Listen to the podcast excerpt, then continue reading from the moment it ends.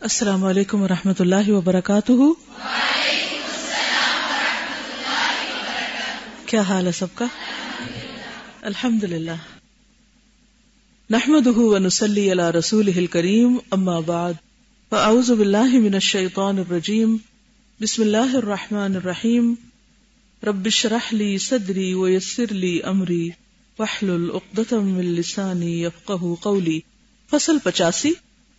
صفحہ نمبر چار سو پانچ۔ لباتت کی کباہتیں اور سزائیں۔ لباتت کہتے ہیں ہومو سیکشوالٹی کو۔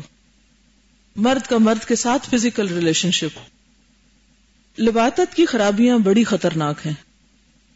اس لیے اس کی عقوبت اور سزا بھی یہاں اور آخرت میں دونوں جگہ خطرناک ہے علماء میں اختلاف ہے کہ لباتت کی سزا زیادہ سخت ہے یا زنا کی۔ یعنی زیادہ بڑی سزا کس کی ہے؟ یا دونوں کی یکساں ہے ایک جیسی ہے۔ زنا کی سزا تو آپ پڑھ چکے نا قرآن مجید میں سورت النور میں۔ اس بارے میں علماء کے تین قول ہیں یعنی تین اوپینین ہیں۔ حضرت ابو بکر صدیق، حضرت علی بن ابی طالب، حضرت خالد بن ولید، حضرت عبداللہ بن عباس، حضرت خالد بن زید، حضرت عبداللہ بن معمر، امام زہری ربیہ بن ابی عبد الرحمن مالک، اسحاق ابن راہویہ اور امام احمد بن حنبل کی ایک صحیح روایت، نیز امام شافی کے ایک کال کے مطابق لواتت کی عقوبت اور سزا، عقوبت کا معنی بھی سزا ہی ہوتا ہے، انجام۔ زنا کی عقوبت و سزا سے زیادہ سخت ہے۔ یعنی تمام صاحب کرام اور بعض علماء کی رائے کیا ہے؟ کہ لواتت کی سزا زنا سے بھی زیادہ سخت ہے، یہ ایک رائے ہے۔ کیونکہ لواتت کی سزا قتل ہے۔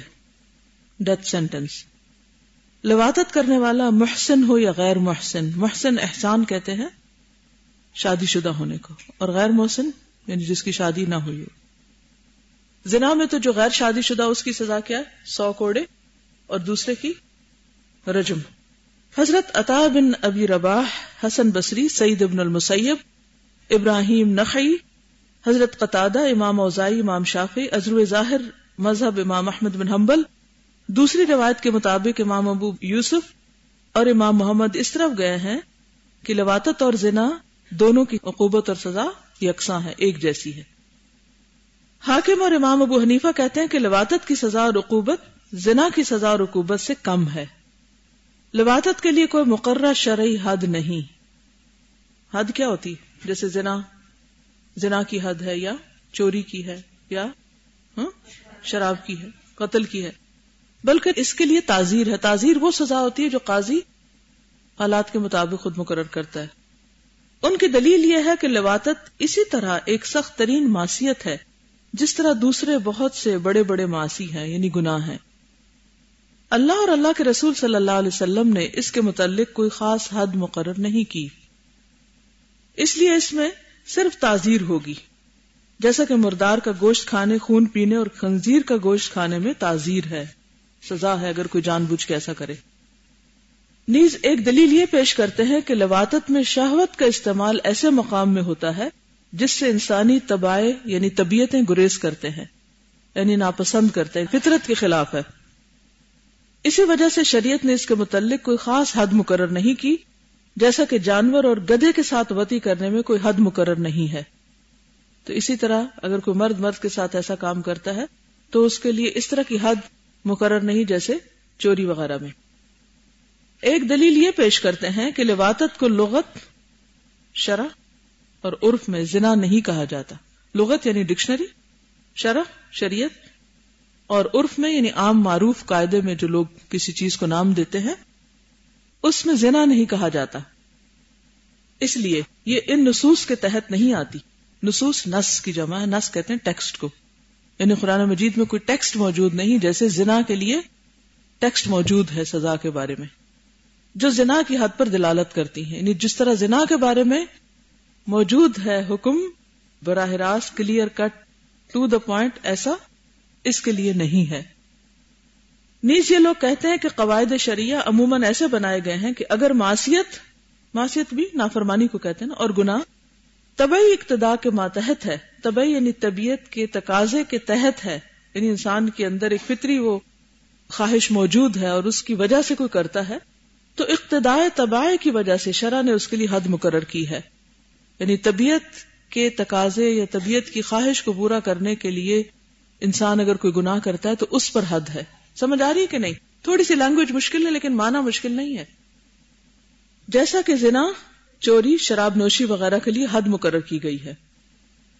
کیونکہ یہ معاشی اور گناہ مقتدیات تباہ سے سرزد ہوتے ہیں۔ کیسے؟ جیسے شراب کون پیتا ہے؟ جس کو اس کی ارج ہوتی ہے، ایک نشا سا ہوتا ہے یا ایک ہو سکتا ہے کوئی پیاس میں پیے اور پھر اس کے بعد اس کی اس کو عادت پڑ جائے۔ یعنی پیاس ایک طبی تقاضا ہے۔ اسی طرح چوری، کسی خاص چیز کی ضرورت یا خواہش انسان کو اس پر اکساتی ہے۔ اسی طرح زنا جو ہے، انسان کے اندر اللہ نے جو ایسے جذبات رکھے ہیں، تو اس کے تقاضے کے طور پر انسان حلال نہیں، حرام رستہ اختیار کر لیتا ہے۔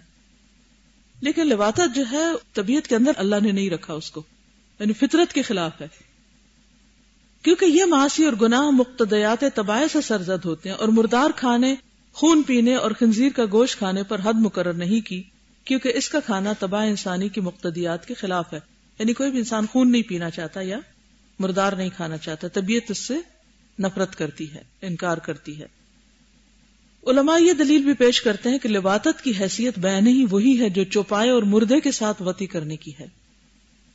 یہ امر بالکل واضح ہے کہ مرد کا مرد سے وتی کرنا یعنی اس سے فزیکل ریلیشن شپ قائم کرنا، تباہ انسانی کے سراسر خلاف ہے۔ اللہ تعالیٰ نے انسانی جبلت ہی کچھ ایسی بنائی ہے، جبلت کس کو کہتے ہیں؟ انسٹنکٹ کہ ایک مرد دوسرے مرد سے وتی کرنے سے سخت نفرت کرتا ہے۔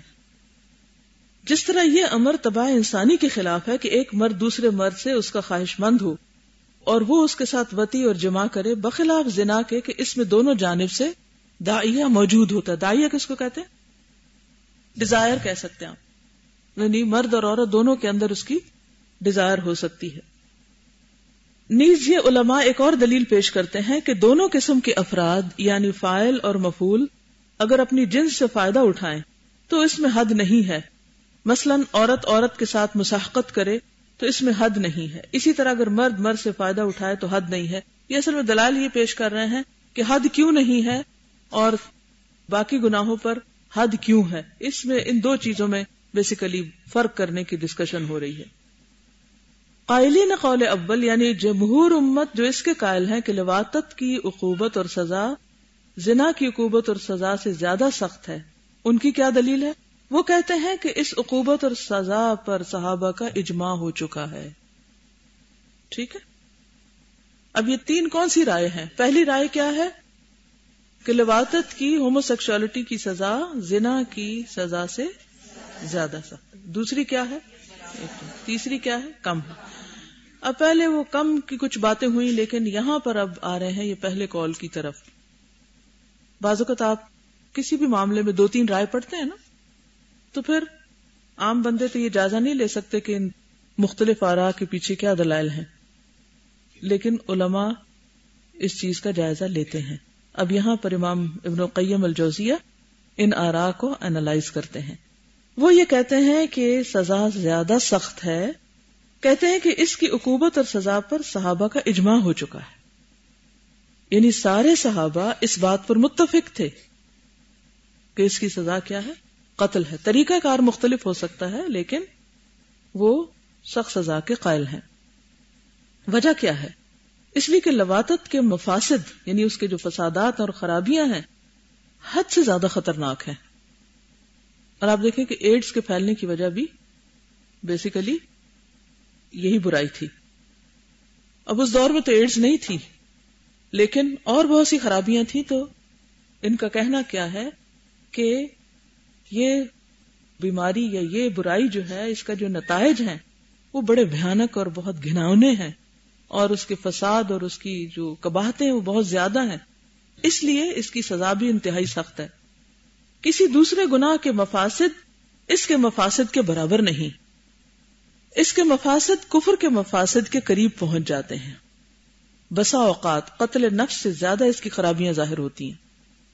کیونکہ جن کو اس کام کے لیے استعمال کیا جاتا ہے، ان کے اندر ایسی ایسی نفسیاتی امراض اور ایسی ایسی خرابیاں پیدا ہو جاتی ہیں کہ وہ زندہ ہوتے ہوئے مردہ ہوتے ہیں۔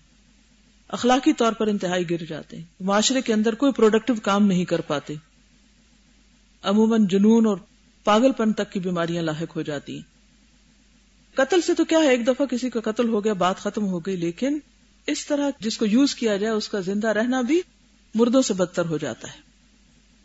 اس کبیرہ گناہ کی سزا میں اللہ تعالی نے کسی قوم کو قوم لوت سے پہلے اس طرح ہلاک نہیں کیا کہ اسے جڑ بن سے ہی اکھاڑ دیا ہو۔ اس قوم کو اس فعل بد کی وجہ سے اللہ نے وہ سخت سزا دی ہے کہ دنیا کی کسی قوم کو ایسی سزا نہیں دی۔ کیا پڑھا آپ نے قرآن مجید میں قوم لوت کے بارے میں؟ جی آپ، ایک بات۔ اوکے۔ ہاں دوسری، اور کیا سزا ملی تھی ان کو؟ ان کی بستی کو زمین سے اکھیڑ کر، یہ جو انہوں نے کہا ہے نا کہ جڑ بن سے ہی اکھاڑ دیا۔ اب آپ خود سوچیں کہ کسی بھی بستی کے اندر کتنے گھر بنے ہوتے ہیں نا؟ اور جب ایک گھر بھی بنایا جاتا ہے تو کیا کیا جاتا ہے؟ جب گھر بنتے دیکھے کتنی گہری گہری بنیادیں کھوتے ہیں۔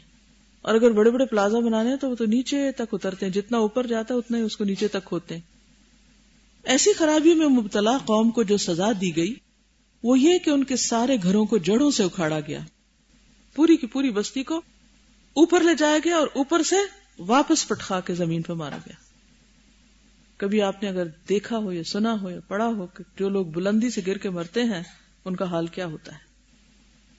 اور کیا ہوا تھا ان کے ساتھ؟ زلزلہ آیا تھا ان پر اور چیخ زمین کے اندر دھنسایا گیا تھا۔ جی ہاں یعنی کہ ان کی بستیاں جب الٹائی گئی تو وہ ظاہر ہے کہ جتنا اونچا ان کو لے جایا گیا، اتنا زور سے جب پھینکا گیا تو جب یہ واپس پھینکے گئے تو یہ نہیں کہ زمین کے اوپر گرے، اندر ہی دھنستے چلے گئے۔ اتنا گہرا گیا کہ وہاں سے جو پانی تھا وہ ان کے اوپر چھا گیا۔ اندھے کر دیے گئے تھے۔ بہرحال، جتنے عذاب دوسری قوموں کو آئے تھے، وہ سارے ان کے اوپر جمع کر دیے گئے تھے۔ تو اس سے اندازہ ہوتا ہے کہ یہ برائی اور یہ خرابی کس بدترین درجے کی خرابی اسے ہلاک کرنے میں مختلف قسم کی عقوبتیں جمع کر دی گئیں۔ ان کی آبادی، ان کے مکان ان پر الٹ دیے گئے۔ انہیں زمین کے اندر دنسا دیا گیا۔ آسمان سے ان پر پتھر برسائے گئے اور انہیں سنگسار کیا گیا۔ ان کی آنکھیں اندھی کر دی گئی اور ہمیشہ کے لیے یہ عذاب ان پر لازم کر دیا گیا۔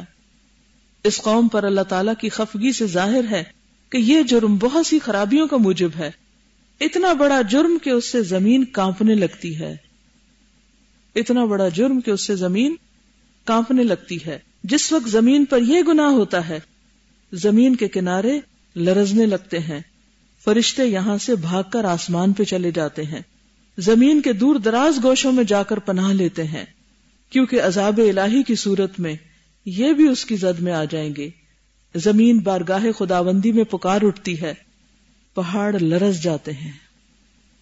تو فطرت کے خلاف جانا اتنا ناپسندیدہ اور بدترین ہے۔ کسی انسان کو قتل کر دیا جائے، یہ اس کے ساتھ لواتت کرنے سے بہتر ہے۔ ناحق قتل کر دیے جانے سے وہ شہید ہوگا، لیکن اس کے ساتھ لواتت کرنے کے بعد اسے قتل کیا جائے تو نجات ممکن ہی نہیں۔ وہ آخرت کی فلاح اور نجات سے بھی محروم ہوگا۔ اس پر یہ استدلال پیش کیا جاتا ہے کہ قاتل کی حد مقتول کے ورسا کے اختیار میں ہے۔ وہ چاہے تو معاف کر سکتے ہیں یعنی مقتول کا خون۔ اور اسے قصاص میں قتل ہونے سے بچا سکتے ہیں۔ لیکن لباتت میں تو حتمی طور پر حد جاری ہوگی۔ یعنی اسے قتل کر دیا جائے گا۔ اور رہائی ممکن نہیں ہے۔ یعنی کوئی اس کو بچا نہیں سکتا۔ اس حد پر اصحاب رسول اللہ صلی اللہ علیہ وسلم کا اجماع ہو چکا ہے۔ صحیح اور سری احادیث جن میں کوئی ایک حدیث دوسری حدیث کی معارض نہیں یعنی اس کو کنٹروڈکٹ نہیں کرتی۔ معارض کا معنی ہوتا ہے ایک دوسرے کے اپوزٹ جانا۔ اس پر دلالت کرتی ہے۔ آ حضرت صلی اللہ علیہ وسلم کے صحابہ اور خلفائے راشدین نے ان احادیث پر عمل کیا۔ صحابہ اور خلفائے راشدین نے ان احادیث پر عمل کیا۔ حضرت خالد بن ولید سے ثابت ہے کہ عرب میں انہوں نے ایک شخص کو دیکھا۔ جو عورتوں کی طرح مرد کے ساتھ شادی کرتا تھا۔ انہوں نے خلیفہ اسلام حضرت ابو بکر صدیق کو اس واقعے کی اطلاع دی۔ حضرت ابو بکر صدیق نے صحابہ کرام کو جمع کر کے اس کے بارے میں مشورہ کیا۔ حضرت علی بن ابی طالب نے سب سے زیادہ سخت رائے دی۔ فرمایا کہ دنیا میں صرف ایک ہی قوم اس جرم کی مرتکب ہوئی ہے اور آپ جانتے ہیں کہ اللہ تعالیٰ نے اس کے ساتھ کیسا معاملہ کیا۔ میری رائے تو یہی ہے کہ اسے جلا دیا جائے۔ چنانچہ حضرت ابو بکر صدیق نے خالد بن ولید کو یہ لکھ بھیجا۔ حضرت خالد بن ولید نے اسے جلا دیا۔ اس بارے میں حضرت عبداللہ بن عباس نے یہ رائے دی ہے کہ ایسے آدمی کو آبادی میں جو سب سے بلند جگہ ہو، وہاں لے جایا جائے۔ پھر سر کے بل نیچے پھینکا جائے۔ ایک جلانے کی سزا، دوسری اونچے لے جا کے سر کے بل لٹکا کے مارا جائے اور پتھر مار مار کر اسے ہلاک کر دیا جائے۔ آپ نے یہ حد اور سزا قوم لوت کی عقوبت اور سزا سے اخذ فرمائی۔ یعنی جو سزا اللہ تعالیٰ نے ان کو دی، اس سے ملتی جلتی سزا کے اوپر سے نیچے پھینکا جائے۔ حضرت عبداللہ بن عباس سے یہ روایت بھی منقول ہے کہ آ حضرت صلی اللہ علیہ وسلم نے فرمایا مم وجد تموہ یعمل قوم لوت فقتل الفاعل والمفعول به سنن دارمی جسے تم قوم لوت کا کام کرتے پاؤ، تم فائل اور مفول دونوں کو قتل کر دو۔ یہ روایت تمام اہل سنن نے روایت کی ہے۔ سنن نربا کی کتابیں جو نا ابن حبان وغیرہ نے اس حدیث کو صحیح کہا ہے۔ امام احمد بن حنبل نے اسے قابل حجت تسلیم کیا ہے۔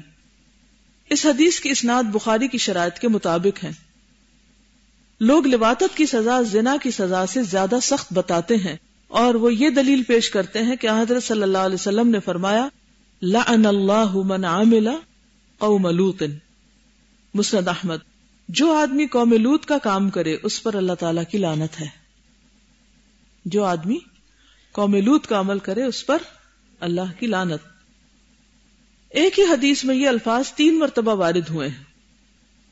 زانی کے حق میں کسی جگہ ایک ہی حدیث میں تین مرتبہ لانت وارد نہیں ہوئی۔ حدیث میں لوتی کے اوپر تین دفعہ لانت بھیجی گئی، لیکن زانی پر لانت نہیں بھیجی گئی۔ زنا کے علاوہ دیگر کبائر میں بھی لانت وارد ہے، مگر صرف ایک ہی مرتبہ۔ یعنی کچھ اور گناہ بھی ایسے ہیں جن پر لانت وارد ہوئی ہے، لیکن ایک بار، تین بار نہیں، مگر اس گناہ پر تین بار۔ اور یہاں لوتی کے حق میں تین مرتبہ لانت وارد ہے۔ نیز حضرت صلی اللہ علیہ وسلم کے تمام صحابہ لوتی کے قتل پر متفق ہیں۔ ٹھیک ہے؟ کیا مطلب؟ تمام صحابہ کے درمیان اجماع ہے۔ کس بات کا؟ کہ اس کو قتل کیا جائے گا۔ کسی ایک صحابی نے اس بارے میں اختلاف نہیں کیا ہے۔ کسی نے اگر کچھ اختلاف کیا ہے تو وہ قتل کی صورت ہے کہ کس طرح قتل کیا جائے گا۔ یعنی اسے کس طرح قتل کیا جائے۔ نفس قتل میں کسی کو اختلاف نہیں۔ کیا مانا ہوتا نفس قتل؟ یعنی قتل اٹ سیلف اس میں کوئی اختلاف نہیں۔ لوگ خواہ کہتے ہیں کہ مسئلہ اختلافی ہے۔ جو صحابہ کا اجماعت اختلافی کیوں کہہ رہے ہیں آپ؟ اور صحابہ کا اس میں اختلاف ہے۔ حالانکہ یہ صحابہ کرام کا اجماعی مسئلہ ہے۔ صرف صورت قتل میں اختلاف ہے تو اصل حکومت اختلاف نہیں ہے پھر۔ کہتے ہیں کہ زنا اور لواطت کے بارے میں اللہ تعالیٰ نے جو مذمت کی ہے، دونوں پر غور کیا جائے تو فرق واضح ہو جائے گا۔ زنا کے بارے میں ارشاد ہے اولا تقرب الزنا انہو کان فاحشتا وسا سبیلا اور تم زنا کے قریب مت جاؤ۔ کہ یہ بے حیائی ہے اور برا راستہ ہے۔ اور لوتی کے متعلق ارشاد ہے اتأتون الفاحشتا ما سبقکم بها من احد من العالمین سورة العراف کیا تم بے حیائی کا ارتکاب کرتے ہو؟ ایسا برا کہ دنیا جہان میں تم سے پہلے کسی نے نہیں کیا۔ ولا تقربوا الزنا انه كان فاحشة وساء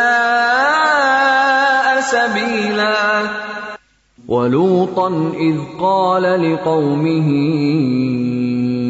اتاتون الفاحشة ما سبقكم بها من احد من العالمين زنا کے متعلق فاحشہ بصورت نکرا وارد ہے۔ فاحشتن آیا ہے نکرا ال نہیں ہے۔ جس کے معنی یہ ہے کہ جس طرح اور فواہش ہے، یہ بھی ایک فاحشہ ہے۔ نکرا سے معنی میں کیا آتا ہے؟ ایک۔ لیکن لوتیوں کے متعلق الفاحشہ بصورت معرفہ وارد ہے۔ جس کے معنی یہ ہوتے ہیں کہ یہ فیل فوش کے پورے پورے معنی پر مشتمل اور جامع۔ الاستغراق کا ہوتا ہے نا یعنی سب کچھ اس میں آ جاتا ہے۔ فحاشی کی سب چیزیں اس ایک فوش کے اندر داخل ہیں۔ جبکہ زنا فواہش میں سے ایک فاحشہ ہے اور لباتت الفاحشہ ہے۔ جیسے بک اور دا بک کا فرق ہے۔ جس کے معنی یہ ہوتے ہیں کہ یہ فیل فحش کے پورے پورے معنی پر مشتمل اور جامع ہے۔ یعنی تم لوگ سب کام کرتے ہو جن کا فحش ہونا تمام کے نزدیک مسلم ہے۔ یہ کام اس قدر ظاہر الفحش ہے کہ اس کے فحش ہونے کے ذکر کی بھی ضرورت نہیں۔ الفاحشہ سے دوسری جانب اشارہ بھی نہیں ہو سکتا۔ یہ اسم دوسرے مسمہ کی طرف خیال بھی پیدا نہیں کر سکتا۔ یعنی اس سے مراد یہی ہے جو مراد ہے، کوئی اور چیز نہیں۔ کیونکہ نکرا میں کوئی کا معنی بھی آتا ہے، جس سے پھر بات میں فرق آ جاتا ہے۔ یعنی جیسے ذالکل کتاب ہے، تو اب جب الکتاب آپ کہتے ہیں تو اس سے مراد آپ کوئی بھی کتاب لے سکتے ہیں۔ ذالکل کتاب لا رہی بفی یہ کتاب اس میں کوئی شک نہیں یعنی کوئی بھی کتاب اس میں کوئی شک نہیں۔ الکتاب سے کیا مراد ہے؟ وہی کتاب جو مراد ہے، یہاں اس کے علاوہ کوئی اور چیز مراد نہیں ہو سکتی۔ اس سے وہ چیز اسپیسیفک بھی ہو جاتی ہے اور اس پہ اسٹریس بھی آ رہا ہے۔ کہ یہی مراد ہے، کچھ اور نہیں۔ کہ انسان اس سے کوئی ایسا فائدہ اٹھا لے کہ اچھا شاید اس کے یہ معنی نکلتے ہو شاید وہ معنی نکلتے ہو نو ادر میننگز یہی معنی ہے جو یہاں بیان ہوا ہے، جس کے بارے میں تون الفاحشہ تھا ما سبقکم بہا من احد من العالمین۔ تو یہاں الفاحشہ سے مراد یہی لواتت والی الفاحشہ ہے۔ یہ بیان ہی اس قول کی نظیر اور مثال ہے جو فرعون نے حضرت موسیٰ علیہ السلام سے کہا تھا۔ وَفَعَلْتَ فَعْلَتَكَ الَّتِي فَعَلْتَ وَأَنْتَ مِنَ الْكَافِرِينَ. اور کیا تو نے وہ حرکت نہیں کی جو تو کر گزرا؟ یعنی وہی کام اسی کی طرف اشارہ ہے۔ یعنی تم نے ایسا کام اور برا عمل کیا جس کی برائی بالکل واضح ہے۔ اس کی برائی سے ہر ایک واقف ہے۔ اس کے بعد اللہ تعالیٰ اس فیل کی برائی کو سخت انداز میں پیش کرتا ہے۔ کہ یہ ایسا بدترین فیل ہے کہ تم سے پہلے کسی نے نہیں کیا۔ ما سبقكم بها من احد من العالمین۔ یہ کام دنیا جہان میں تم سے پہلے کسی نے نہیں کیا۔ اور ویسے بھی کسی بھی برائی کا آغاز کرنے والے اور زیادہ برے ہوتے ہیں۔ کیوں؟ کیونکہ اس کے بعد اس برائی کی ایک مثال قائم ہو جاتی۔ اور بعد کے لوگ جتنا بھی وہ برا کام کرتے ہیں وہ شروع کرنے والے کے ذمہ جاتا ہے۔ جیسے قتل کے کیس میں۔ مزید فرمایا گیا ہے۔ انکم لتأتون الرجال۔ تم مردوں کے ساتھ برا کام کرتے ہو۔ یعنی ایسا برا کام ہے کہ اس کے سننے سے قلوب لرس جاتے ہیں اور کان پھٹ جاتے ہیں کہ مرد مرد کے ساتھ ایسا کام کرتا ہے۔ یہی وجہ ہے کہ اللہ تعالیٰ نے یہ تمبی فرما دی ہے کہ یہ کام ہرگز ہرگز کرنے کا نہیں ہے۔